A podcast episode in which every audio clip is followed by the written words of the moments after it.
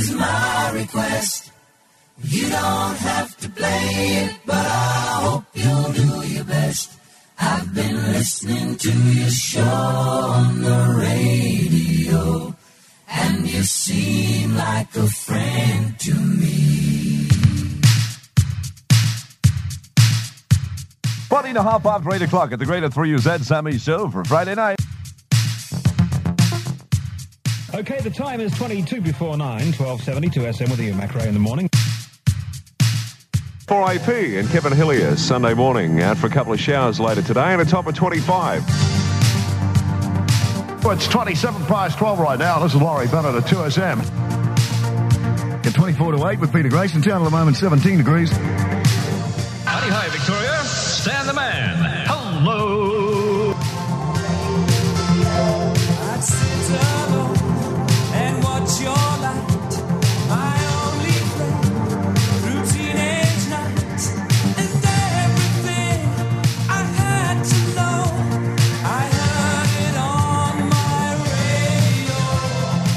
Well, hi and welcome once again to Pilots of the Airwaves. It is our 40 minutes or so where we get to speak to the people behind the voices who were friends to a whole generation. And today's guest started his radio journey back in 1954 and has been part of the Melbourne, Geelong, and Bendigo radio scenes ever since. Ian Nichols is a true radio veteran.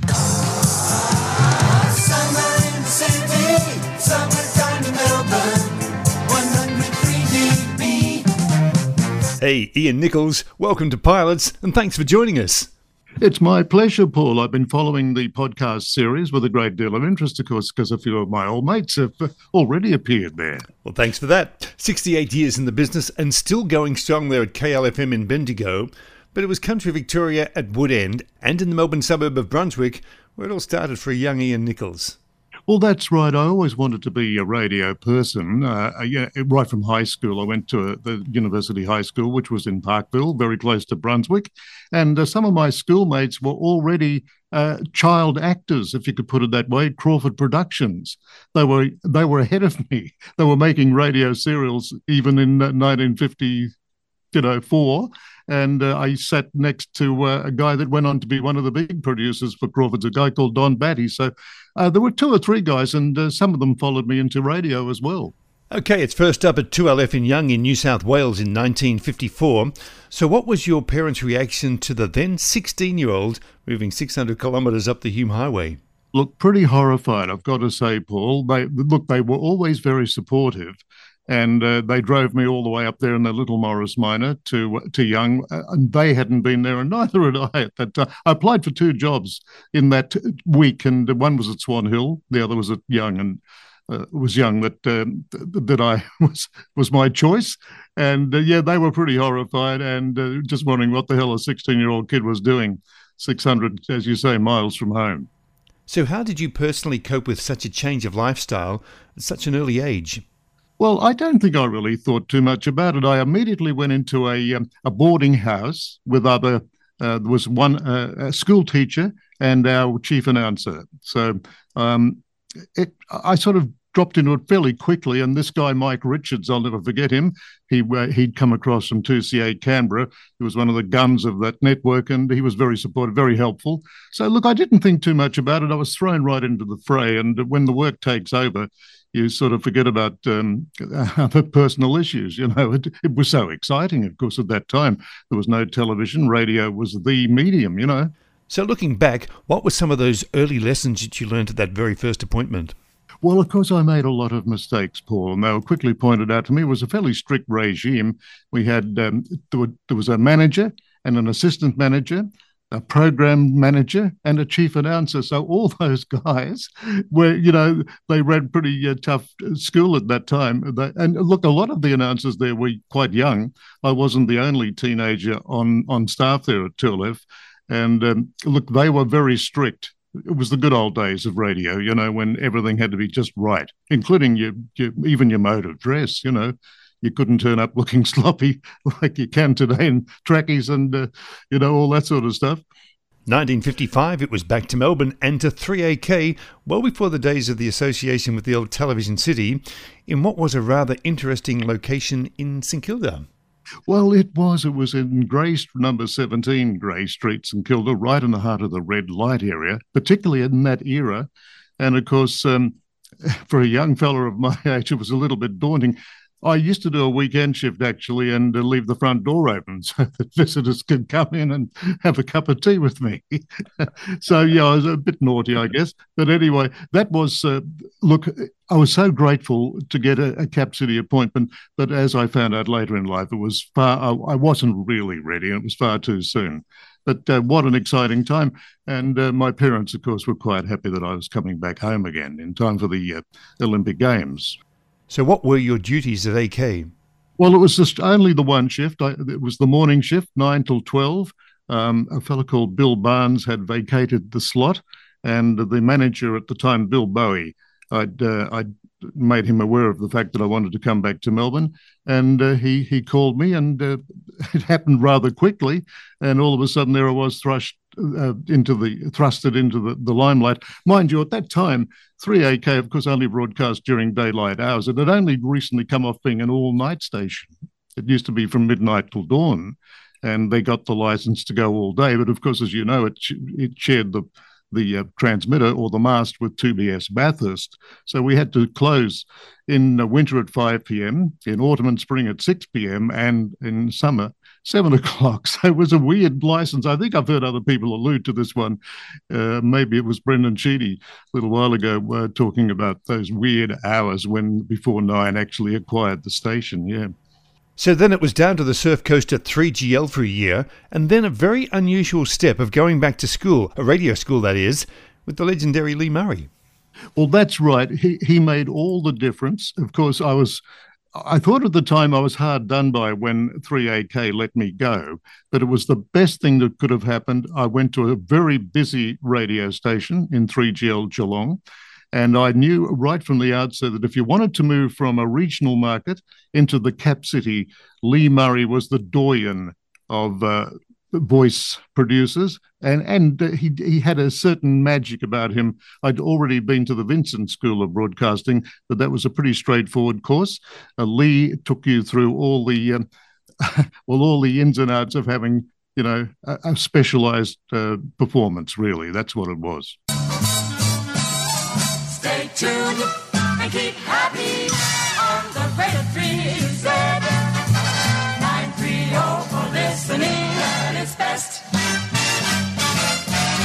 So, with the experience of working with Lee Murray, it's off to an emerging 3UZ in the newsroom, working with the likes of the great Tom Jones, and for radio heavyweights such as John McMahon, and of course the legendary Lewis Bennett.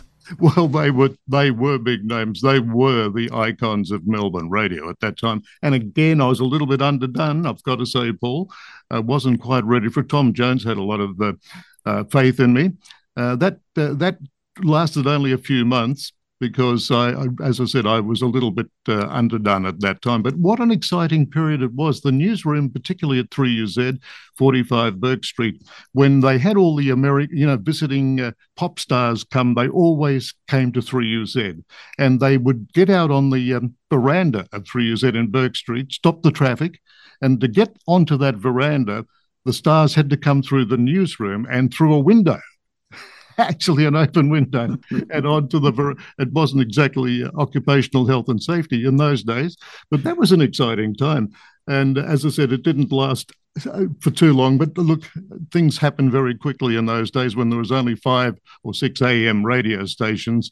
Uh, people were moving constantly, but it was a great experience. And Tom Jones was one of the great news people, of course. And I worked with John Worthy, who'd been my hero uh, so that was a, and I worked with John later, of course, at, at a number of radio stations.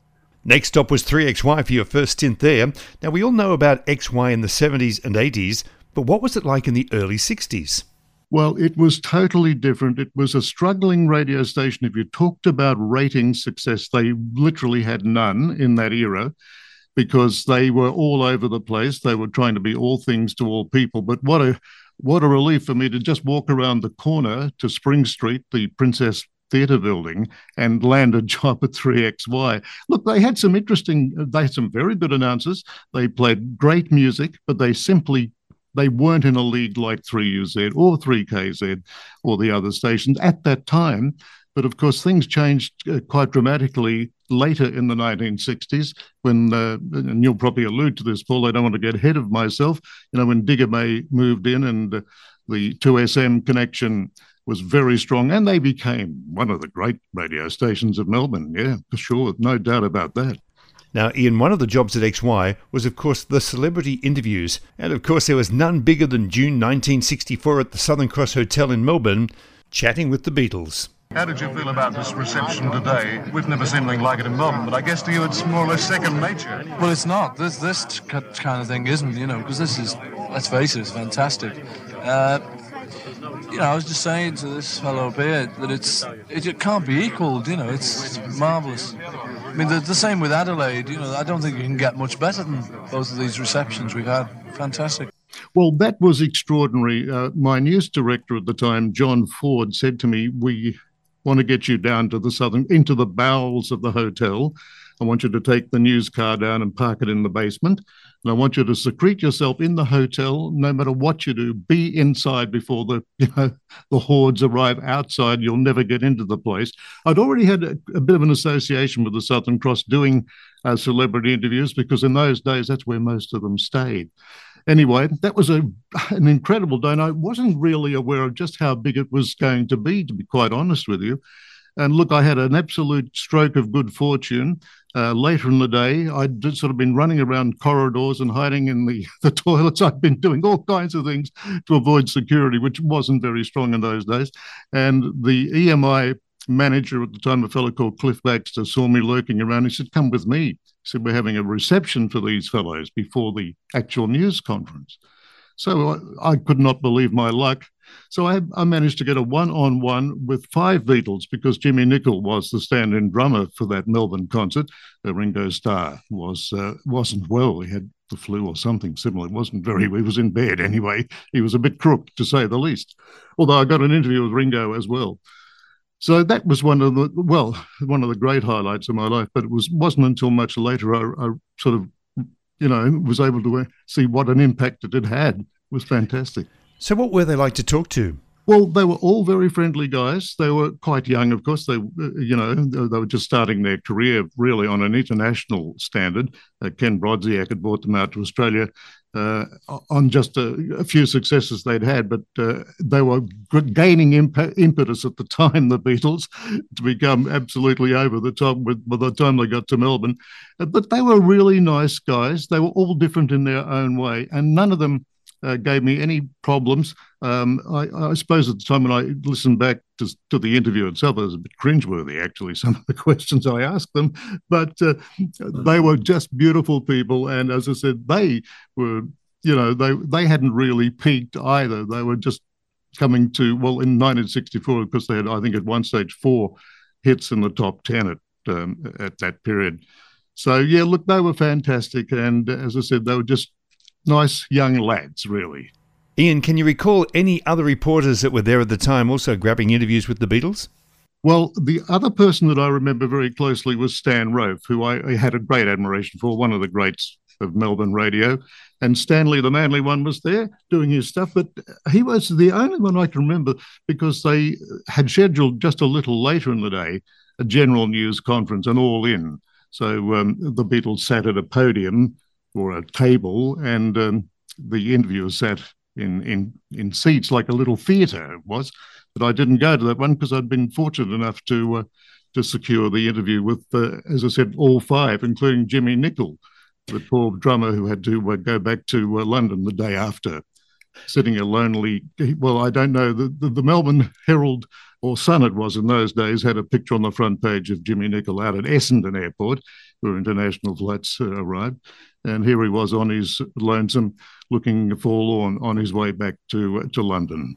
A quick 12 months down doing breakfast at 7HT in Hobart, then back to Melbourne to 3DB for the first of three tours of duty in Flinders Lane. Firstly, that would have been around the time that Curtis Crawford was in charge. How'd you find Mr. Crawford? Well, he was a tough, he was a real taskmaster. Actually, I'd had interviews with Curtis Crawford previously. I'd always wanted to work for 3DB. And when I arrived at 3DB, he was in the United States of America. And I was hired by their chief executive officer, a fellow called Max Elmer, who was also the president of the Hawthorn Football Club. And um, when I applied for the job, I was in Hobart, and he he had he had one claim to fame apart from working at 3DB as their CEO. He was the president of the football club that, uh, and and he secured the services of Peter Hudson, one of the great full forwards of all time, for the Hawthorn Footy Club from New Norfolk in Hobart, uh, Tassie. And he said to me, and he wasn't right, I might say, he said, I think I've got another Peter Hudson. Didn't quite work out that way, though. and when Curtis got back from America, I remember he said, Oh, no, no, not him.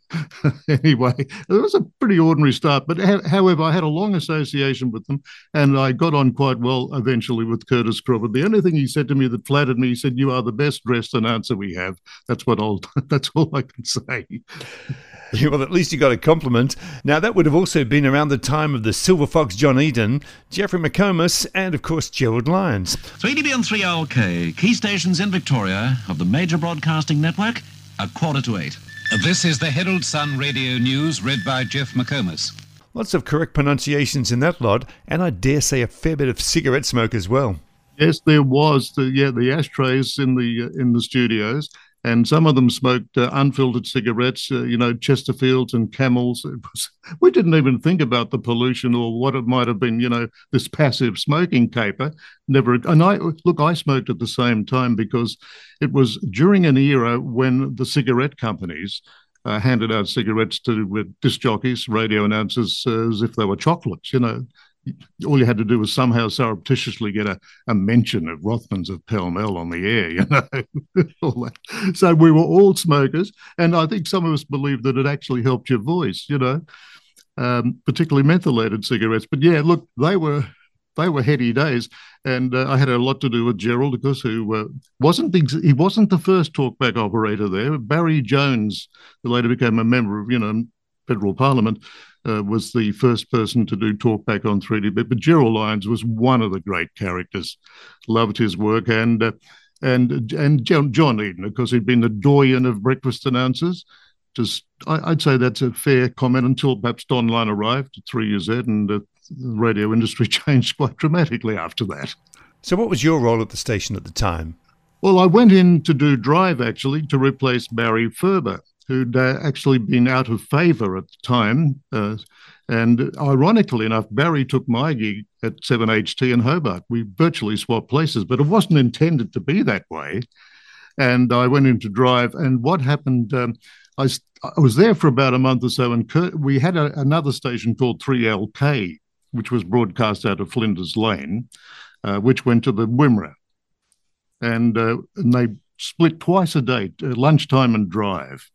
And so they put it to me that, uh, again, if I'd like to do that, I'd have a job for quite a long time to come. So uh, naturally, I spent a lot of time on 3LK and going up to the Wimmera to Horsham, doing outside broadcasts and the like.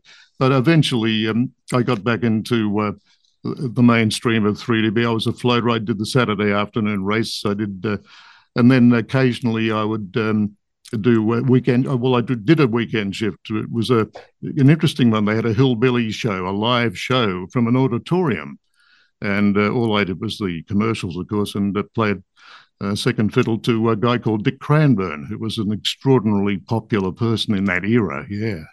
Now, Ian, part of your CV that intrigues me is your radio tour of duty in the UK with the UBN network, with UBN standing for United Biscuit Network.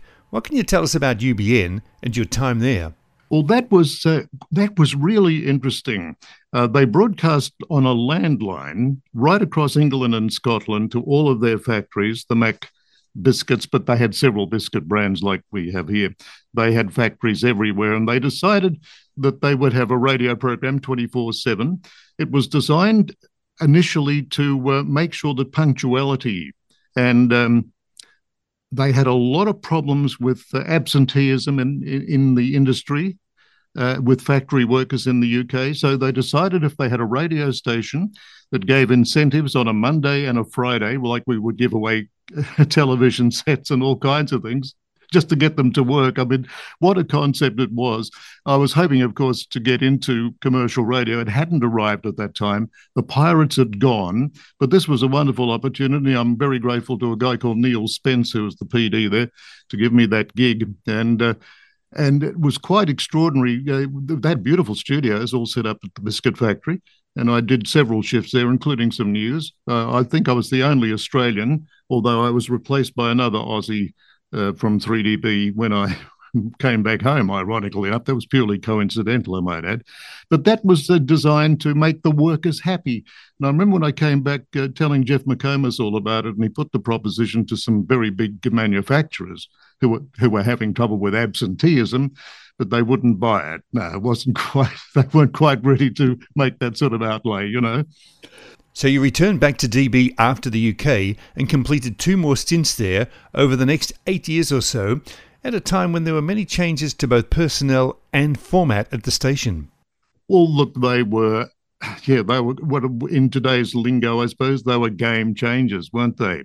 I came back and uh, I, I uh, Don Kinsey was the PD when I arrived back from England, and I went into mid dawns. I'd, I'd, had a lot of mid dawn shifts in my career. This might tell you something about me. And um, so I was very happy to get it. Get uh, well, actually, when I came back, uh, John Howell from 7HT actually gave me the first offer to go back to Hobart, but my mother and father said, You've been away from home far too long.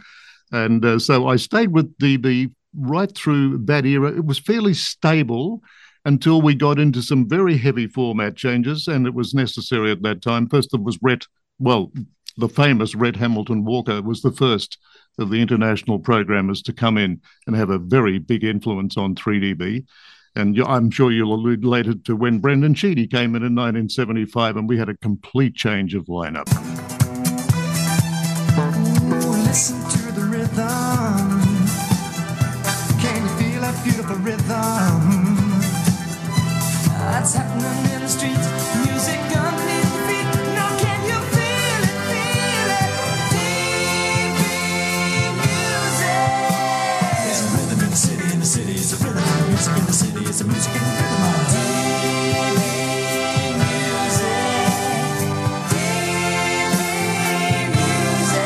So DB had been the uh, the family station, had been very conservative, had announcers that talked to you know very correctly all the time, and um, and it was essential. I mean, Curtis Crawford was a stickler for pronunciations, and he made sure that people like Jeff McComas kept an eye on everybody. Not that we all wanted to sound like Jeff, but he was, um, if you're talking about you know correct politically correct as well, Jeff was. Uh, that's what uh, was happening. And it was probably too conservative. And that's why quite radical changes came along to 3DB. Now, we mentioned Brendan Sheedy before. Now, he came on board and brought a fair bit of on air talent with him. He certainly did. Well, the big he brought in a, a whole lot of guys from Perth who were wonderful operators. He, of course, Rick Melbourne was on breakfast, and there's only one Rick Melbourne, really. Let's be honest about that. Ted Bull was doing mornings. He was from Perth. Uh, Keith Harris came across from Perth, was doing drive and we had uh, a change in music, of course. Um, the music of the day was now being heard on 3DB. We had a couple of uh, interests. There was DB music. The whole lot of things came through under under uh, Brendan, and um, so my job as of 1975, uh, I was taken off mid dawn and put in as producer of Ted Bull and also the newsreader for the morning. So uh, it's nice to be. Um, versatile, I guess. So I was able to do news and and a whole lot of things. But working with Ted Bull was quite that that was really a great experience. And he was a good operator. Ted, he'd come over from Perth and he'd had a lot of experience. He'd been at 2UW and oh, just a, and a really nice guy, you know. So he brought a new sound to uh, to Melbourne radio. Yeah. Now, Ian, did you ever have to wear a caftan or burn a little bit of incense in the corner when working with Ted? You've been doing your research more than I thought, Paul. Well, not quite, but gee, did have an influence on me, and I was wearing sort of um, interesting shirts and uh, and uh, I think some necklaces and jewelry and all that sort of stuff. You know, you if you can't beat them, you've got to join them. They, they sometimes say. Uh, but uh, gee, there was a couple of interesting stories during the Ted Bull reign, if I could tell you. Um, one which I've never forgotten. Uh, one morning, about 1975 6, uh, Mike, Michael Douglas, the son of Kirk Douglas, was staying at the Hilton Hotel close to the city, East Melbourne, and he was due to come in for an interview with Ted. I think it was about 10 o'clock in the morning. He didn't turn up, and Ted was livid and said, "We," and I don't think Brendan was all that happy either. So I got, it, I had to get into the 3DB news car, drive out to the Hilton, which was a short drive, and uh, and get him, bring him back to the station. I said, how the hell am I going to do that? Anyway, I went to reception, and they they wouldn't do it these days, but they gave me his room number. I knocked on his door and said, "Hey, you're supposed to be at 3DB, Mister Douglas." And uh, he took it fairly well. I said, "I can drive you back in the, you know," but he said, "No." He said, "I understand. I'm sorry." And he turned up about, you know, 11 o'clock, but that we got through that one okay. And the second one was Lee Marvin, who was staying at the Southern Cross Hotel, and he also failed to turn up. And uh, Ted said, "You're going up to the hotel. Take the recorder. You do it."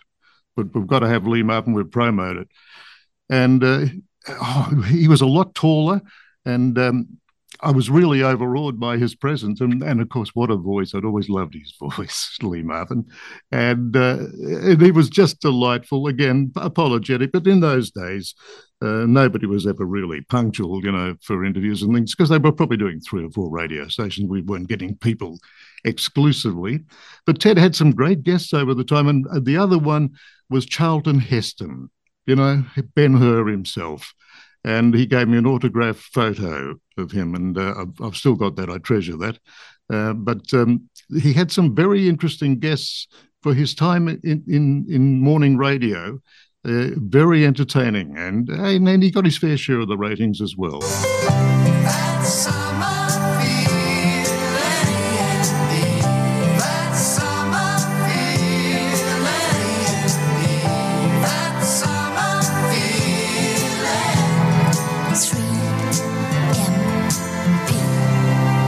Now, you had five years in the newsroom at 3MP. In what were the real formative years of the station? Who were some of the announcers recruited to get the station off the ground? Well, I wasn't there on day one because Ray Bean, the general manager, didn't want has beens. He didn't want people that had already been in Melbourne radio. So we, he came in with a brand new lineup. Dean Matters was on breakfast when I arrived there.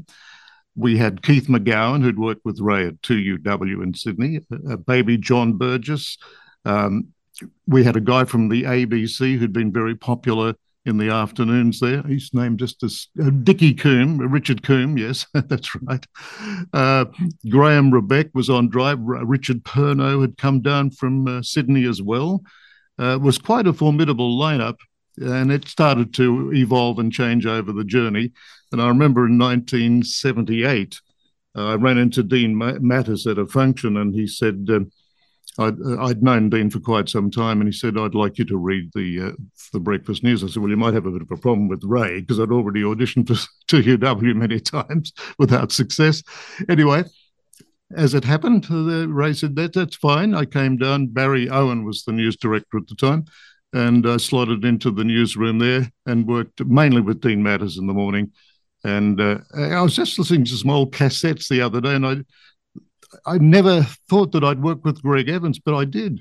Apparently at three at three MP, uh, there he was, and there there was a, a shift that uh, I was reading the news for the great Greg Evans. So, uh, but while we had such a, a lineup over the journey, you know, when you when we got to number one, um, I just the year escapes me, 1980 something, uh, fifteen point eight percent, just got to the top of the ratings in uh, that little radio station down in the Bay you know, the Bay City Shopping Centre, and the elation, the excitement, and the uh, the celebration went on for, for days. I can tell you to think that this brand new station could come out of nowhere with an interesting format, uh, one old, one new. It seemed to be. Um, that Ray had in, implemented there, and uh, that was a very exciting time. Yeah, five, five. We had various owners. When when I joined them, of course, it was owned by uh, celebrities, you know, people like Mike Walsh and uh, Norm Spencer, Joff Ellen, um, Jimmy Allen, the uh, saxophonist from the Channel 9 Orchestra, Brian Rangott, the musical director. So they were a celebrity team that actually owned the station. And that, uh, that made for a very nice atmosphere around the place, yeah.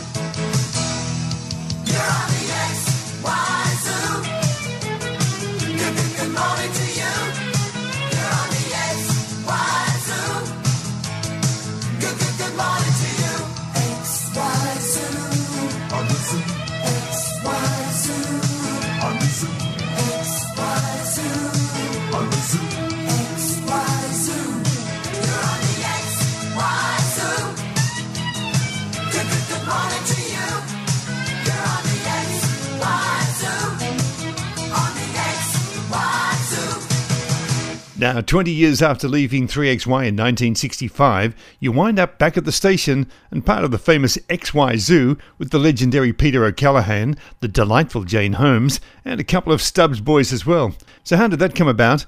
And tell us about your time at the zoo. Well, that was also an interesting time. Colin Denovan, who'd been my news director at 3DB, uh, went over to 3XY to take over the newsroom, and he was asked to recruit Jane Holmes, who was working with me at 3DB at the time.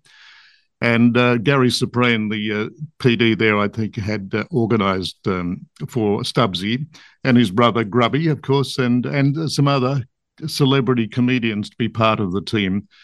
And uh, what have I wasn't again in the, this is the story of my life. I wasn't actually the first choice, Paul. A guy called Rick Wall was offered the gig and uh, declined at the last minute. And Colin said, "Well, you're going to be it." And uh, gee, I was so flattered because uh, they were just exciting people to. And I love Jane Holmes, always have. And my main uh, job was really to write her stuff for her and and just make sure that she wasn't bullied by the boys.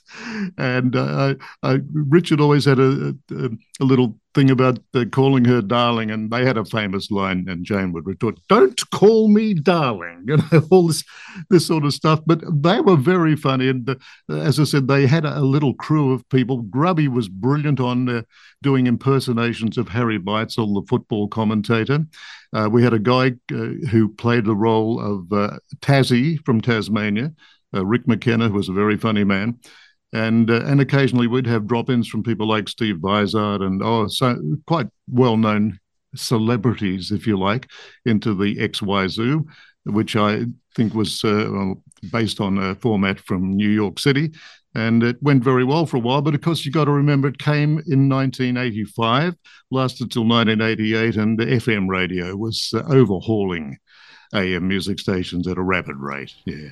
You, of course, had another Back to the Future time when you returned to 3GL and K Rock, and also some time at Bay FM, all down in Geelong and all part of the Surf Coast. So, what was the attraction? The station format, the lifestyle, the people, all of the above, or, or none of the above? Well, no, it was the uh, it was an attraction to go back to Geelong. Uh, Peter O'Callaghan, who'd also been a very well the anchor for the XY Zoo, approached me. He was already gone. He'd gone to I think Eon or maybe it was Triple M by that time, I think, yeah. And uh, Hoyts Media had acquired 3GL and uh, were going to implement uh, a new crew that would take 3GL out of the AM era and into FM radio. And that was another thing. I hadn't actually had any experience at that stage in FM. so that was pretty, uh, you know, exciting. And when uh, Peter O'Callaghan, Poco, as we called him, uh, introduced me to Ian Grace, who I'd worked with previously, but many years earlier, said, uh, I want you to go down there as the ND. And I had to think for a second. oh, that's right, news director. Thank you. And so uh, after uh, three years at the XY and I remember going to Wayne Regan, who was the general manager of XY at the time, it was still owned, I think, by Paul Dainty. And um, I said, I think I should take this opportunity. And he said, I agree with you. And uh, he actually told me in confidence he wouldn't be there much longer either. He was going to Triple M. Uh, these are little funny asides that happen, maybe not all that interesting to people. But anyway, that's what happened. And uh, I upped everything, left Melbourne, had a lovely home in Mentone, and here I was in Geelong. And uh, that was groundbreaking stuff. I can tell you, the, the whole AM team was virtually uh, dispense with uh, in you know fairly quick time, and we had a whole new lineup for uh, the introduction of K Rock in Geelong.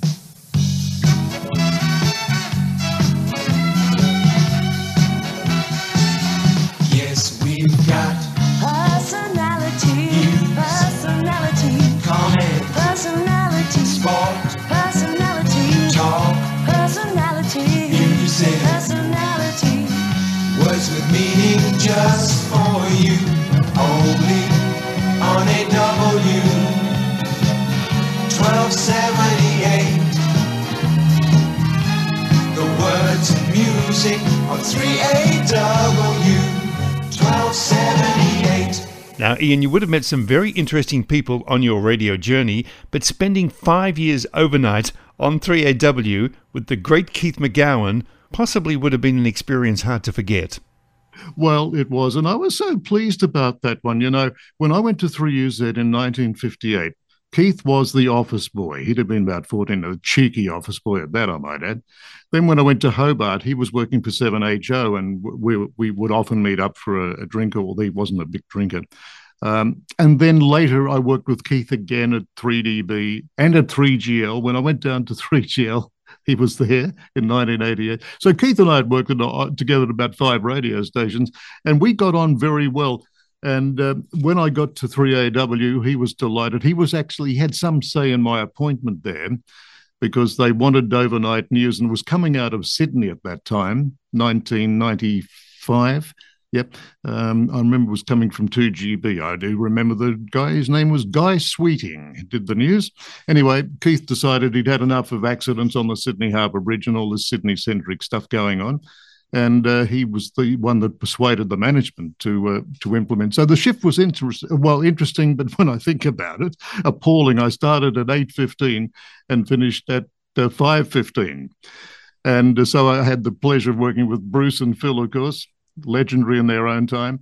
And uh, then, of course, Keith, who was just delightful. And uh, and I look, a, not everybody's cup of tea, I know, but a, a, wonderful communicator. He could get hold of an audience, particularly his audience, and they just loved him from start to finish, really. But yeah, that was an interesting time, and I was very happy to be there. 3AW, you know, doesn't get much better.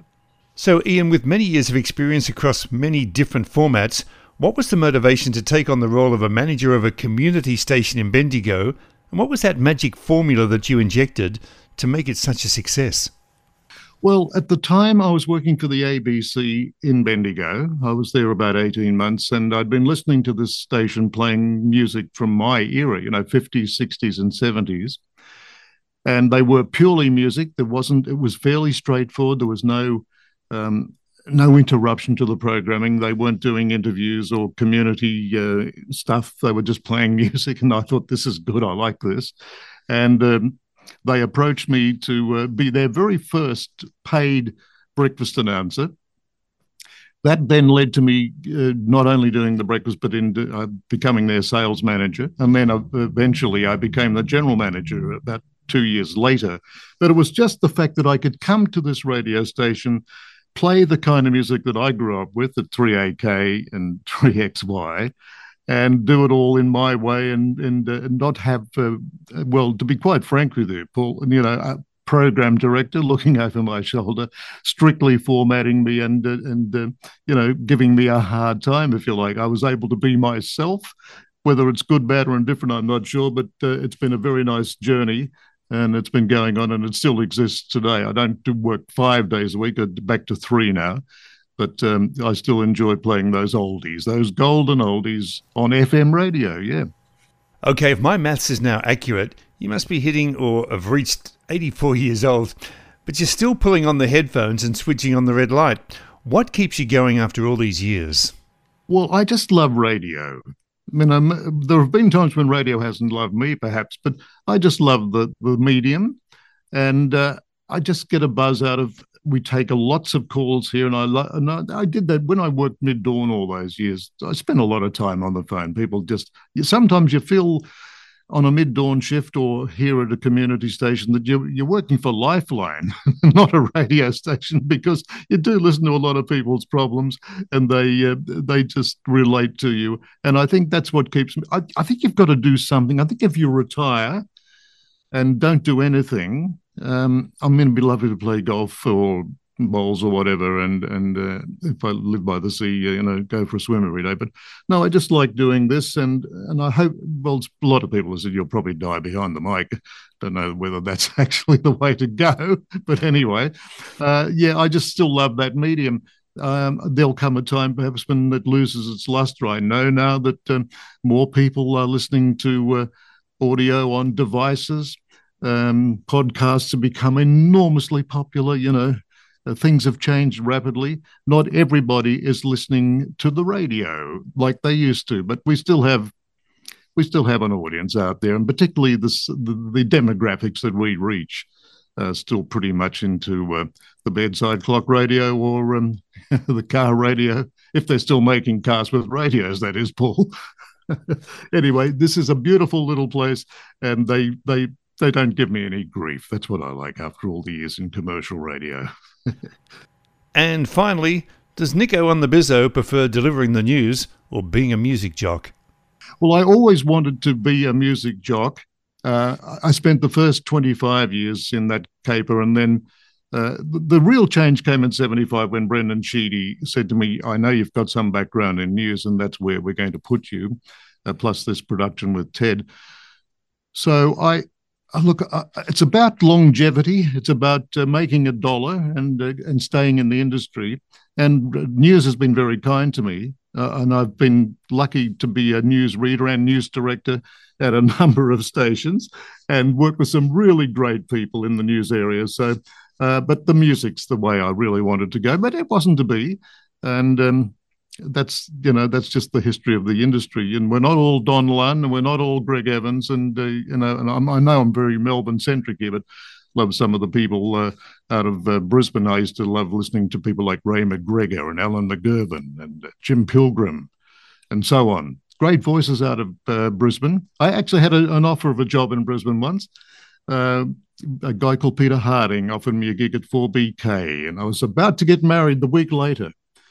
Otherwise, I'd have probably taken it. But anyway, that's just another one of those funny little things that happen in your life.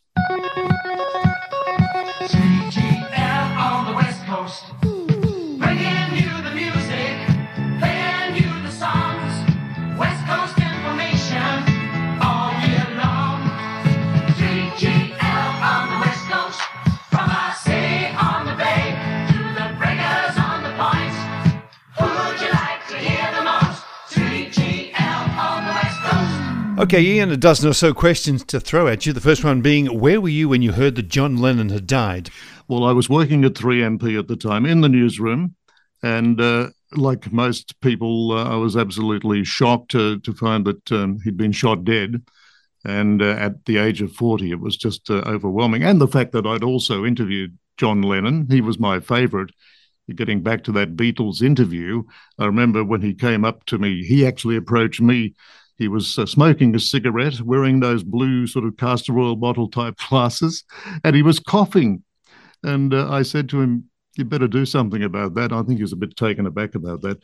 But no, I, I felt I had a sort of some connection with John Lennon, uh, minimal as it might have been. So that was a real shock, yeah. And it was 3MP, so I was right in the heart of uh, real news at that time. The last concert ticket you paid for? Well, it's uh, not all that long ago. I wanted to see um, Gladys Knight and the Pips. Just pre COVID, it was about 2019, perhaps 2020 at the Melbourne uh, Concert Hall. Um, so I'd always loved rhythm and blues, uh, Motown sound, and particularly Gladys Knight and the Pips. So, and they they played that concert, then went to New Zealand, and I think it had to be abandoned. But that was the last one I paid for. I have heard uh, my colleagues say uh, in previous podcasts they haven't paid for too many tickets, and uh, I've seen a lot of shows here in Bendigo, of course, but uh, they've been mainly you know cover bands. And uh, although one that I do enjoy is John Waters with his Green Onion. That's a great show. It's been here twice. Yeah. Ian, is there a concert act that you regret never seeing? Well, I was on holidays once uh, in Bangkok, and I knew well that Michael Bublé was doing a two night stint there. I just loved his music from that time on. And uh, I ummed and ahed and, and, and stuffed around and didn't didn't go to the concert. But you know, later in the night, I was at a hotel where his crew. I'd had dinner there. Uh, it was the Peninsula Hotel. It's about the most money I've ever spent on a meal and uh, all his backing band and uh, support group came through and they they actually got on the floor and did a show but no i didn't see michael bublé that's one i do regret and uh, maybe I'll, well, he may come back to australia sometime yeah The word you had most trouble pronouncing on air? well there's one oh, it's not encephalitis if that is correct it's the word root and uh, i'm on i'm on well there's a blooper tape that's been going around for God knows how long, where I used the word root instead of route, R O U T, and it had some uh, fairly catastrophic um, consequences, actually. Uh, That's one. A few of the people in the industry know about it. Episcopal Church is another one. Um, some people call it episcopal, which of course is totally incorrect. Ian, was there ever an incident on air that had you thinking you might get those don't come Monday orders? Well, look, I did have one. I, this is an indictment on me, I've got to say. It was a Saturday night shift at 3DB, which incorporated uh, harness racing with the great Bill Collins, uh, Ray Benson.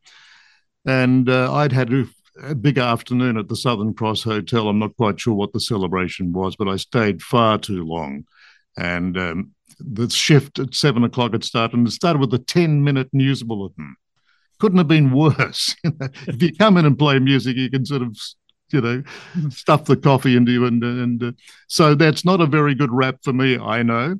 But uh, I thought I'm gone this time. And I was called into Curtis Crawford's office and he played the air check, of course, which is the worst thing that can happen. You've got to listen to it. You cringe thinking this is it. And he gave me one more chance.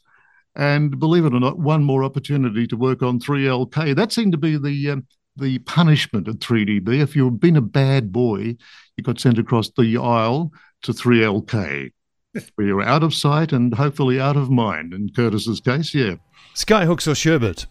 I've got to say Skyhooks because during that time at 3XY, with during the XY Zoo times, of course, Shirley Strachan was uh, doing Drive with Mark Irvine, Sherlin Irvine, fantastic show.